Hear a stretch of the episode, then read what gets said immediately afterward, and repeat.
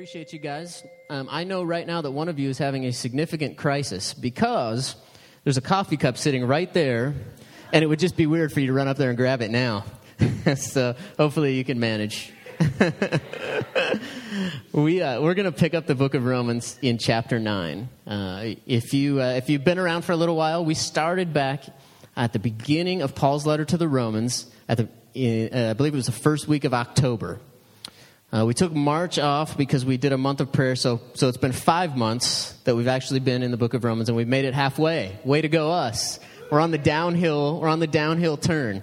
At long last, we have made it to um, perhaps the most perplexing and uncomfortable chapter in all of the Bible.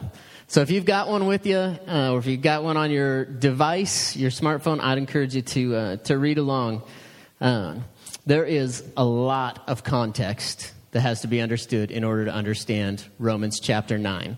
Uh, in fact, if you have a study Bible, you may notice when you're in Romans chapter 9, there's a ton of footnotes, references to Old Testament verses, uh, things that happened before Paul wrote this letter. It is perplexing. So I'll say this. If you get to the end of it and you're thinking to yourself, man, I don't, I don't know how to feel about that, it's the most perplexing chapter in the Bible, in my opinion. So so don't feel overwhelmed by that. Uh, it becomes more clear over time as we begin to understand the context of the biblical narrative uh, deeper and deeper. So, uh, judging by the fact that it took us five months to get through the first eight chapters, I'm guessing that we're not going to capture 2,500 years of context before Paul wrote this letter uh, today. We're not going to tackle that today. But what we are going to do is we're just going to look at the bookends because uh, he makes kind of an introductory remark at the beginning of the chapter, and then he makes sort of a, a summary statement at the end with some supporting stories in between. So, uh, so that's kind of how we're going to tackle it today. Most of the Bible is it's a narrative. It's it's the story of how God interacts with people. Now, there's exceptions in there. There's books that are uh, more poetic. Uh, in this case, we find a spot where um, it's really not part of the narrative, it's theological. It's almost like academic in a sense. Uh, Paul's just explaining uh, this idea about God's sovereignty. Uh, and so, unless you have the full context, it's really challenging to understand. And then, even once you do, uh, it's still challenging. So, so we'll do our best today. Let's catch up on chapter 8, though. John Piper says that Romans chapter 8 is the greatest chapter in the greatest book in all the Bible. I'm not sure what the criteria are and how you establish a hierarchy, but, uh, but it's pretty, pretty powerful stuff. And I think understanding Romans chapter 8 is a complete game changer. Changes, changes our worldview altogether. So, really quickly, I just want to give you a few things that we learned in Romans chapter 8. Chapter 8, verses 1 and 2, we learned that we we overcome sin and death definitively, completely and exclusively through the death and resurrection of Jesus Christ. Uh, it's 100% done deal, and it's exclusively done through the death and resurrection of Jesus Christ. Second thing we learn, Romans chapter 8, verse 9, is that sin has lost its grip on us. We, we come into the world with a, a sinful nature, but sin has lost its grip on us. And so now in Christ, we're no longer defined by our sinful nature. We're defined by the Spirit of Christ, which now dwells within us. That's our defining, defining characteristic. And we talked last week about how sin isn't just simply behavioral, right? When we're, when we're sort of under control of the, uh, of the sinful nature, we can't resist the urge to pursue our meaning, our purpose in life in things that don't satisfy. That's why we tend to just hop from one thing to the next, because other than God through Christ, nothing else can bear the weight of being the source of my ultimate fulfillment. So we learn that in Christ, sin has lost its grip. Now we're defined by the Spirit of God that lives in us. Thirdly, chapter 8, verses 14 through 17, we learn that because Jesus has bridged the gap between us and God, we're not just cool with God. We're not just good. We're not just good now. We're children of God. We're adopted into his family. We are his children. We share through the Spirit in both the crucifixion and the resurrection of Jesus. We're co heirs with Christ. Chapter 8, verse 28, one you definitely want to, uh, want to look into, says that God is for you. Um, he, he doesn't just like you, uh, He's for you. He's working all things together for the good of those who love Him and are called according to His purposes. The called according to His purposes part is going to be really important when we talk about chapter 9. But God is for you in Christ. Fifthly and last, we learn that God's love for you cannot be undone or minimized in any way by any circumstance. So, no matter how big of a jerk you were this week, Flav, God's love for you remains the same. It cannot be undone. That's sort of mind numbing if you think about it, right? Because we, we function on kind of an emotional level. And uh, we might still really love something, but our affection can kind of fluctuate. God's can't be minimized in any way by any circumstance. You can't undo it. God's love goes one direction. It goes from Him to you. It doesn't matter your performance. He doesn't love you based on your merit, which is a good thing because Paul just spent eight chapters telling us we don't have any merit. God's love goes one direction from Him to you. You don't earn it. And this has been the prevailing theme through the first eight chapters of Romans. The first three chapters, Paul just simply said, None of y'all are good enough. You can't earn it, so give up. Really encouraging, but his point was it's one way. God loves you regardless of merit. It's not that God loves us when we're good enough. And I've said this before, mainly just because this sort of blows my mind to think about this. It's not that God loves you on your good day, the days that you'd be proud of, that moment that you would be most ashamed of if everyone here knew about it. God loved you on that day too. That's pretty, pretty perplexing stuff. That's pretty incredible. Chapter 5, verse 8 says, While we were still sinners, Christ died for us. This should be a tremendous relief, right? I know it is for me. While we were still sinners, Christ died for us. Jesus only died for bad people, He only died for sinful people, because that's all that there are. When we were still sinners, God demonstrated His love by paying the penalty for us. Now, there's a couple of implications of that idea. The first one is nobody gets to say, not me. Nobody gets to say, I'm too bad, I'm too sinful.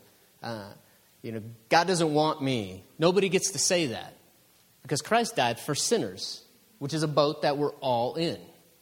Nobody gets to say, not me. When people say that, it, it kind of means one of a couple things. It means uh, possibly they just don't really understand the gospel. I mean, maybe they legitimately feel like they do have to earn God's favor. Uh, so, so maybe they don't understand, and, and you know we can't blame someone for what they don't understand.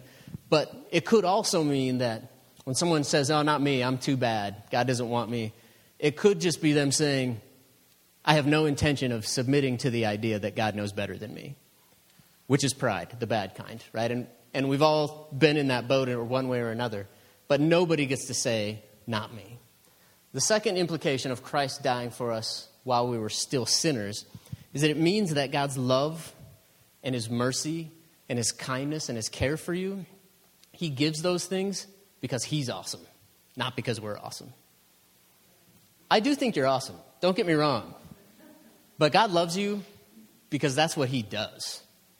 Because He loves. Because He's awesome.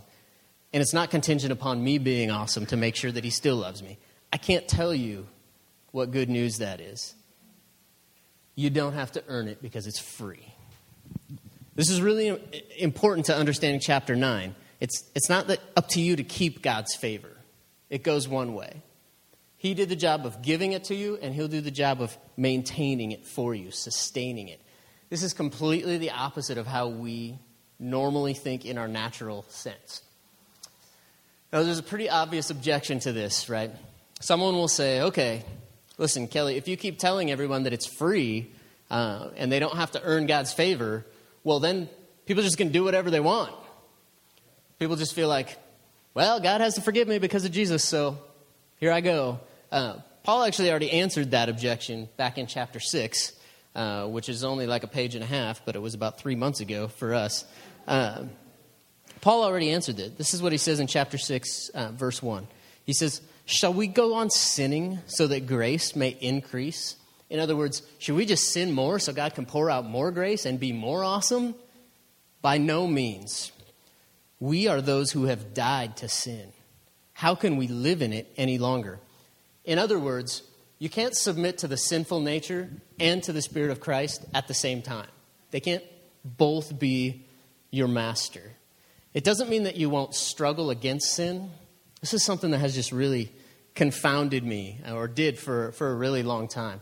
Um, just this idea that, okay, I'm dead to sin and I'm controlled by the Spirit of Christ, but if I'm dead to sin, how come I still sin?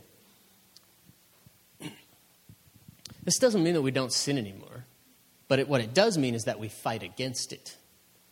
When we're controlled by the sinful nature and, and the Spirit of Christ does not live in us, what it means is we're just in the flow. We're just going wherever the sinful nature takes us. Now we're paddling against it. So it doesn't mean that you stop sinning. Uh, in fact, it means that you struggle against sin probably more than you did before. We're not magically perfect, but now we're moving in the opposite direction. If you're just going with the flow of the sinful nature, uh, that's one thing. But once, once we're dead to sin, now we're fighting the opposite direction. so, chapter 9, we come to, and after all the feel good talk about, uh, about God just saving us because we couldn't save ourselves, Paul takes the conversation to kind of an uncomfortable level. Uh, a place that, uh, that a lot of us just start to feel a little bit weird about. He begins to expand on the sovereignty of God, the idea that God is in control and this is an idea that Christians have done battle over uh, really since uh, the 1500s, since the Enlightenment. Uh, you just have this, this camp over here who says, okay, God's sovereign over everything, and they got their list of Bible verses, including these ones. And then you got this camp over here who says, oh, free will, we choose, and they got their list of Bible verses. Uh, I'm going to leave it up to you to decide where you fall uh, in the middle here, but um, I think our dispositions as Americans influences our thinking. And uh, so I just want to sort of drag that out so we can at least be aware of that. We like controlling our own destiny, right? In our culture, the individual and individuality has a pretty high value in our culture. Uh, there's pros and cons. There's really great things about it for sure. Um, there's probably some things that are that are negative. But what I will say is that individuality is is an American ideal. It's not a biblical ideal. Uh, in fact, you could just go to other cultures in the world and they don't even value it necessarily uh, in the way that we do. Uh, I'll just give you an example of a way that it's a bad thing, just a practical one. Uh, in America, for a lot of people, I would say maybe even a majority of people, their ideal situation is to move to the suburbs and put up a six foot fence so they don't have to talk to their neighbors. That's individualism. I'm going to put up, put up my walls, right? Whereas in other cultures, we see like there's like 30 people living in a 40 square foot hut. Like that's just that's just what they do. Uh, America has really moved from what my friend uh, Dr. Sitzer calls um, a front porch culture to a back patio culture. Um, and it's our, our value of individualism that does that. It's why uh, if you commute to work down I 90, you'll see just thousands of cars with one person in them. Uh, you know, that's, a, that's something we value. And we, we like our freedom and we like our independence. It's not all bad.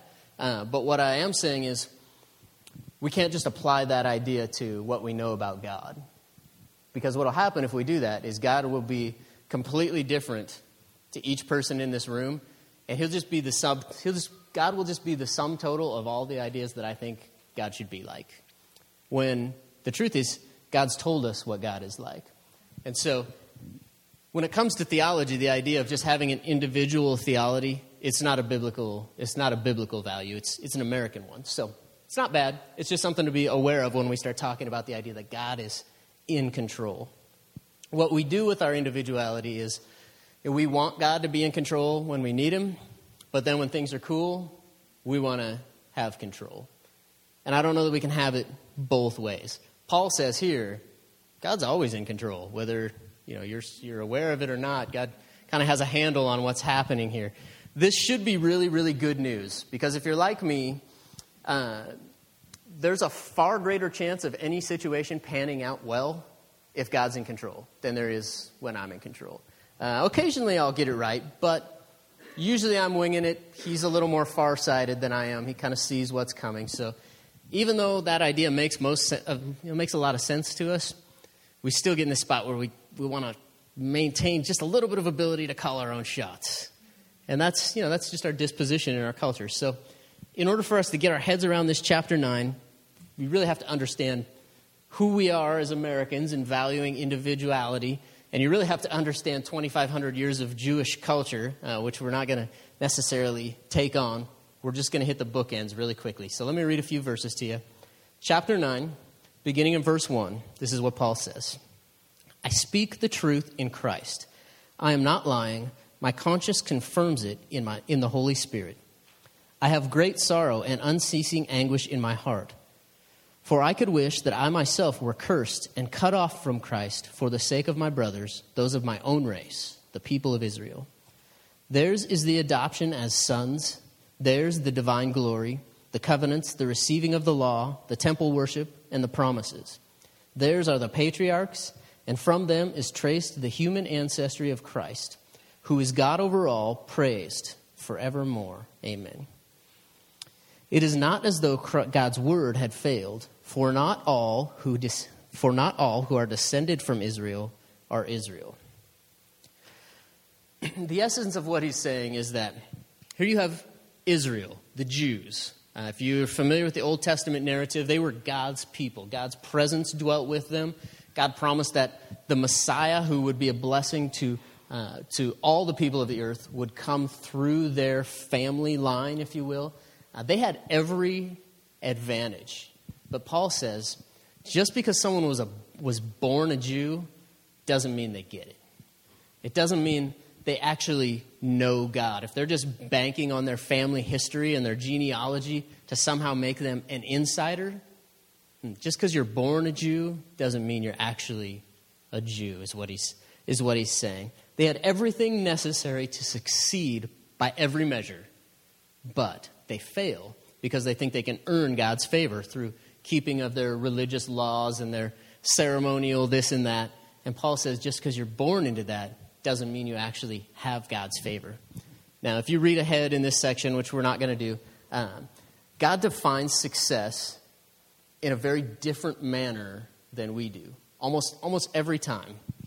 Think about how we judge ourselves successful in our culture, right? We, we value our education, uh, our occupation, uh, maybe financially, uh, our appearance. I mean, there's a lot of different ways that we could sort of gauge success, but mostly we gauge our success or failure based on other people's success or failure, how we, how we stack up. This is something that's really troubling to me. Jesus is a failure by almost every one of those standards. Have you ever thought about the idea that, like, like uh, I'm, I'm a pastor, okay? So people will look at a church that has like 10,000 people there and be like, well, they must be doing something right. You know, Jesus had like 150 followers when he died. And I'm like, they're doing something, but it's, I don't know, it's different than what Jesus thought was important. I'm not saying that's bad or anything. Uh, I'm just saying, by our standards, Jesus didn't stack up. He didn't even have a job. He had no place to live. He didn't own anything.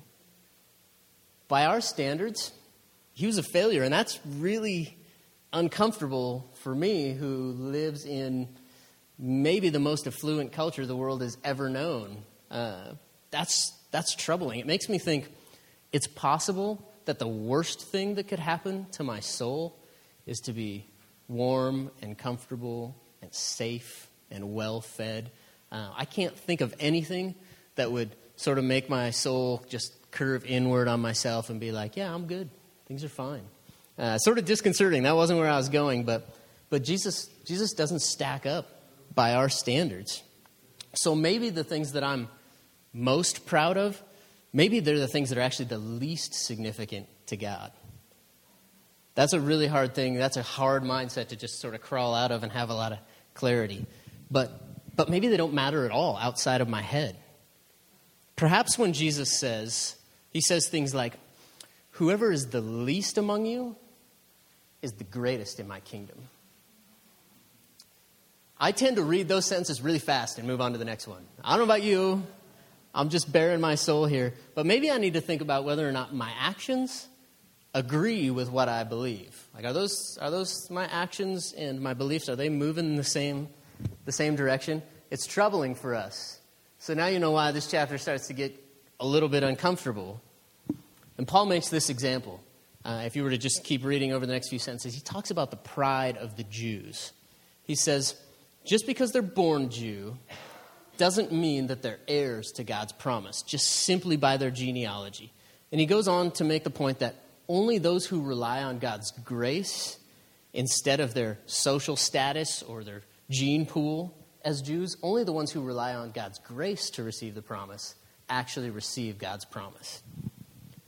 God's not the least bit impressed by their social status, or in their case, for a lot of them, God's not impressed by their moral superiority, uh, which, if you read through the Gospels, you really see how they viewed themselves as just on a higher plane than everyone else around them. God just wasn't impressed. As someone who spent a lot of my life in church, I have to freely confess there have been many situations when I've been around many people when I've thought of myself as morally superior. I'm not as bad as that person. I probably didn't think it in those terms, but I probably saw what they were doing and just was like, that's a dumb choice. You know, just holding myself to, to uh, maybe just a higher value, I guess, uh, of myself. But, but Paul goes on to demonstrate something really interesting. Consider this. Maybe my moral superiority is actually not making me a friend of God. Maybe my moral superiority is actually making me an enemy of God. Maybe my dependence on God is what makes me his child. Remember, I said earlier back in, in Romans chapter 8 that through Christ we become children of God. We're not just good with God, but, but when Jesus pays the bill for us, that's how we become children of God. Maybe my high view of myself is actually making me an enemy of God. And maybe my dependence on Christ is how I become a child of God. And Paul demonstrates this in the idea that God uses the weak to confound the strong, the poor to confound the rich, the the simple to compound, confound the wise. That's how God operates. He does everything opposite of how we naturally go. And we just have to be careful of how we view ourselves and how we view success and how we assign value to others. Because God works in the opposite manner that we do.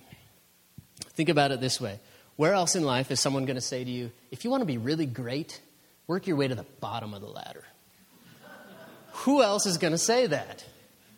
I, I don't know of anyone. Or if someone was to say, you know, if you really want to be viewed as successful, just live humbly.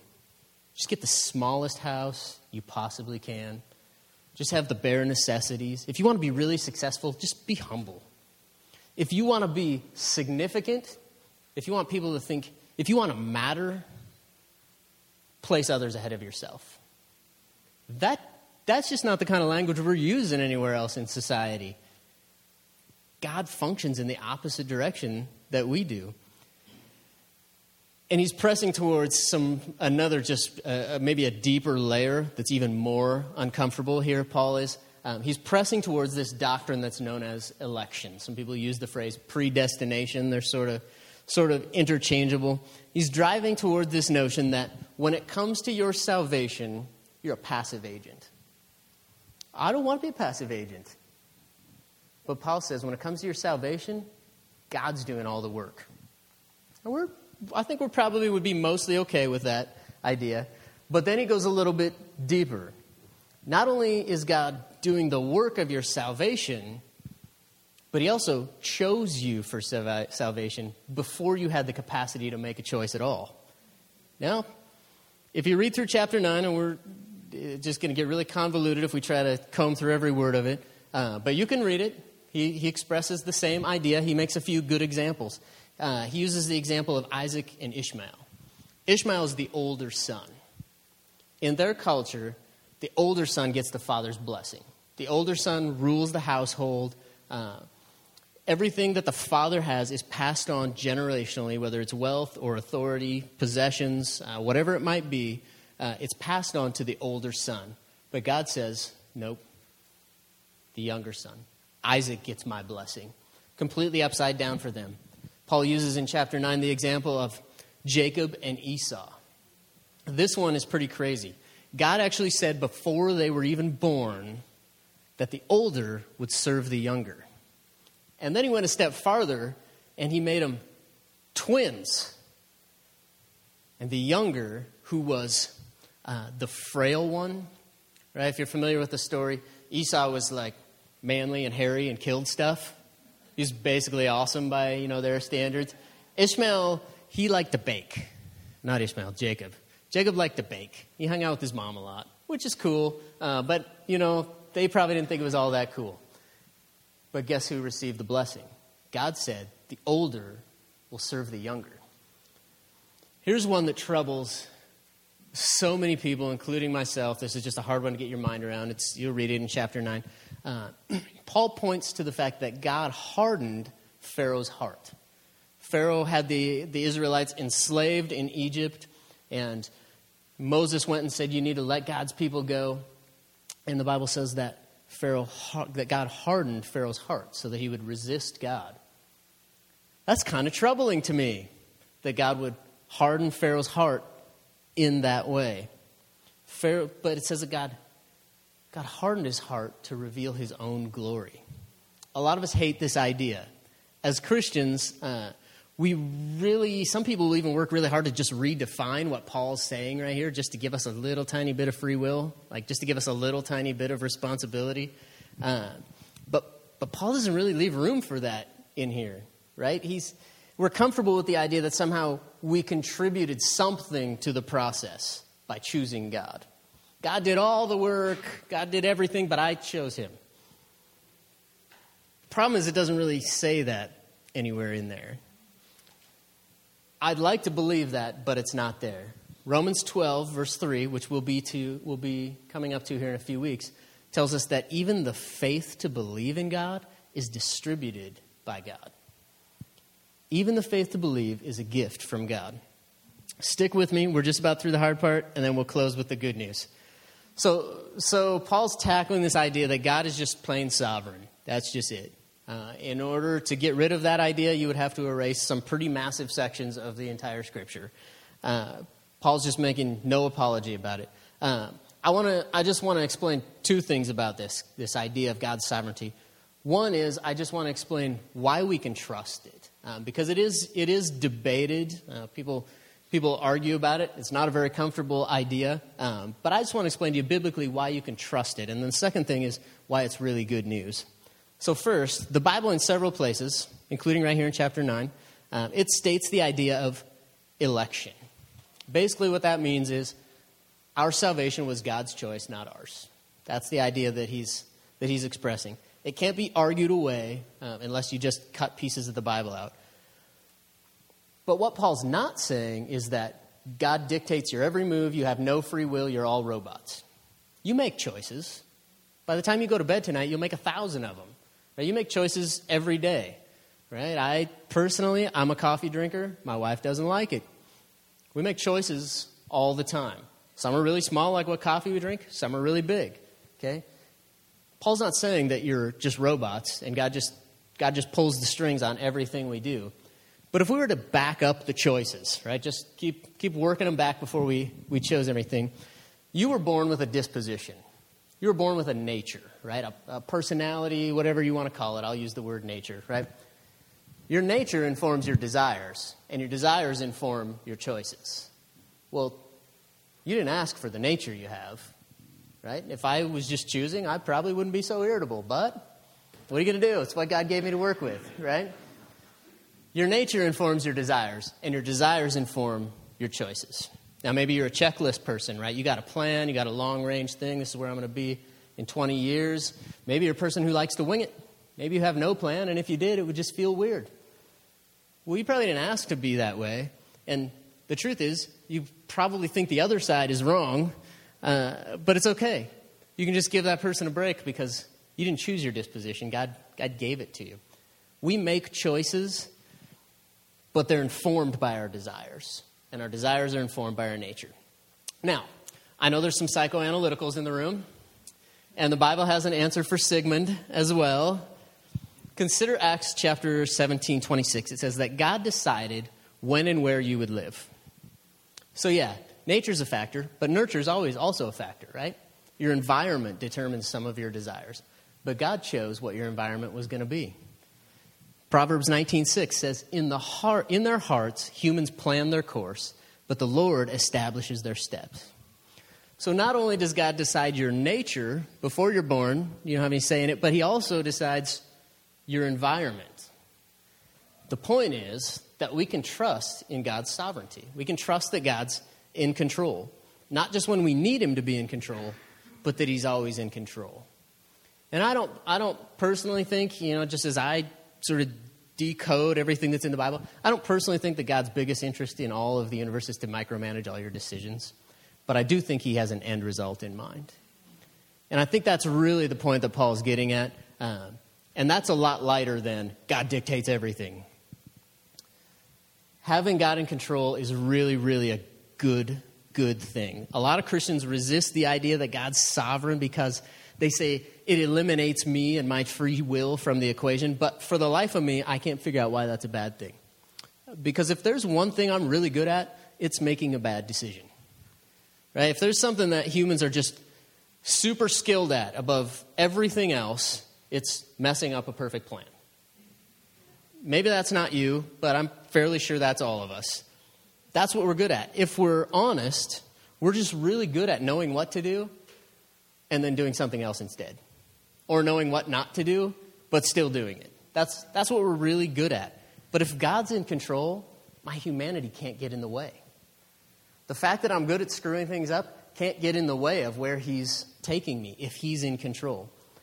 So let's put it this way if you were going to put a new roof on your house, and you had the option of hiring Mike over here, who's been a contractor his entire adult life, and uh, he's willing to do it for free. You had the option of choosing him or Flav, who saw a YouTube video and thinks he might be able to figure it out, who are you going to go with? You're going to go with Mike. I mean, that's not even a question. Well, that's kind of the same comparison between me plotting my own course or God plotting my course for me. Like, I don't really see how it's a bad deal that God's in control. I, I think that's a really phenomenal thing. Why in the world would we not be okay with letting God have control of our lives? If God is sovereignly in control of my salvation, that means it's not going to get screwed up. It can't be screwed up if He's in control. If I'm in control, then I have to work for it. That sounds unfair. It sounds unfair, this idea that God chose me to be saved before I was born. I had no say in the matter, is what that feels like. That sounds really unfair. Um, and I can understand I can understand that objection, right? God chooses me without my consent. That, I can understand how people would object to that.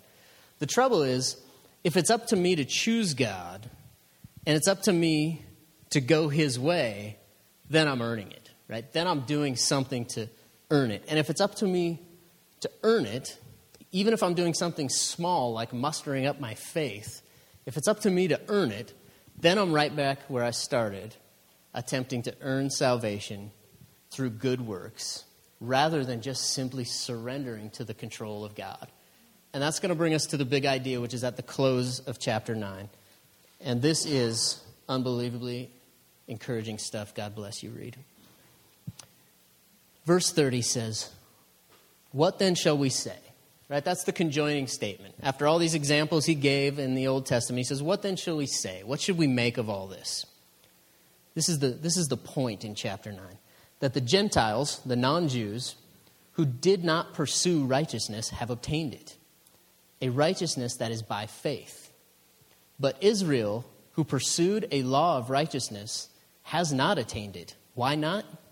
Because they pursued it not by faith, but as if it were by works. They stumbled over the stumbling stone. That's not fair. The Gentiles didn't pursue it, they didn't even want it, but they received it. I shouldn't say they didn't want it, they weren't even aware of it. The Jews have been in the machine for millennia. Like they're, they're tight with God. They have God's law in their possession. They have the temple worship. They have all this ritual and this religious system built out to please God. The Gentiles weren't even looking for it. And Paul says they received salvation because it was by faith. And the Jews are just chasing their tail. That's not fair. They're working really hard for it. the Jews really, in their day, were the modern day equivalent of the church folks, which, you know, that could be some of us, right? That's, that's who they were. They lived implicitly by the idea that, okay, God is fair, I'm a good person, therefore, God must like me and he'll bless me. But Paul is saying, no, God's not fair. He's just, but he's not fair. And those aren't always the same thing. See, we tend to think that God will do something because it's just. He'll do X, whatever that is, because it's just. But it's really the other way around. It's just because God does it. Does that make sense? We don't get to establish our own, our own hierarchy or our own ideal about what's just. God's, God's not fair. He's just, but He's not necessarily fair. We want God to be just. It's a good thing because His wrath was satisfied when Jesus died on the cross for me. Justice was served, and I go free. We want that. It's good that God is just. But it's also in our best interest that God be savagely unfair. That's Paul's point. It wasn't fair that the Gentiles, who haven't done anything to earn God's favor, have received it, but the Jews, who were ferociously religious, didn't. It's not fair. But here's the big idea for today God's unfairness is our only hope. God routinely, consistently, continually withholds what we deserve and gives us mercy that we don't deserve. And I'm so thankful that He's unfair in that way. And way too often we'll read verses like what we find in chapter 9, and then we'll just argue about predestination versus free will. But the truth is, we're just dependent on the fact that God's unfair. That what I deserve, He hasn't given to me. He's unfair in the most glorious way possible. Consider this Jesus was really offensive in his day, right? When you, you read about his interactions, like he had a lot of confrontation with, with religious people. But, but unlike today, in our culture, people view the church as offensive because of who they're keeping out. Jesus was offensive because of who he let in. It's completely upside down. Jesus shared this message. People, people hated him because he was a friend of sinners. That's completely opposite. The only people who got left out were the people who were self righteous, who thought they could earn God's favor. It's completely backwards from what we see today, the view of the church in our culture. In our culture, people find the church offensive because they feel left out. We need to be offensive because of who we, leave, who we let in. And when I say we, I'm, I'm talking locally, right here at Center Church. We need to be offensive because of who we let in. There are people in my life um, who are just plain difficult, right? You know, the EGRs, the extra grace required people. It's easy for me to let the good people in. I can tease Flav because he's really easy to like. And I'm glad you're in, by the way. But I need to be better about letting people who maybe don't belong by our standards in. You know what I'm saying? I need to be offensive by who I let into my life and who we let into our church family. And that's, and that's not a condemnation, that's a let's live like Jesus, because I know that's your desire too. I know that we're in agreement on that. Because you know who Jesus let in? You, me. He let in the sinners. It's not fair, but I'm really glad. I'm really thankful. The thing that should shake us the most and push us to gratitude, the thing that should make us want to sing at the top of our lungs, even if we sound bad, is the fact that God lets in sinners. Jesus died for bad people, He died for sinners. That's all there are. All of us are there. Some of us feel like I go through stages in my life where I feel kind of reasonably put together, you know, not, not perfect, but, you know, I don't feel like life is a complete mess sometimes. But if we're honest, we all have those dark places. We all have those places that just aren't worthy. We all have that day that we'd be most ashamed of. For some of us, it's more days than others, but Jesus lets us in. Christ died for the ungodly. Here's what I love about Jesus, and this is it. This is I'm done. He's a bottom dweller. You look at his life, he was just a social bottom dweller. I don't like to think of myself as a social bottom dweller, but when I look at Jesus' life, I'm probably closer to the bottom than I think I am. When I read about Paul saying, you know what? All have sinned and fall short of the glory of God. I'm probably closer to there than I, than I think I am. But guess what? That's who Jesus came for. And that's what makes the gospel a beautiful thing. We live in a world full of people around us who need to just understand that. Who need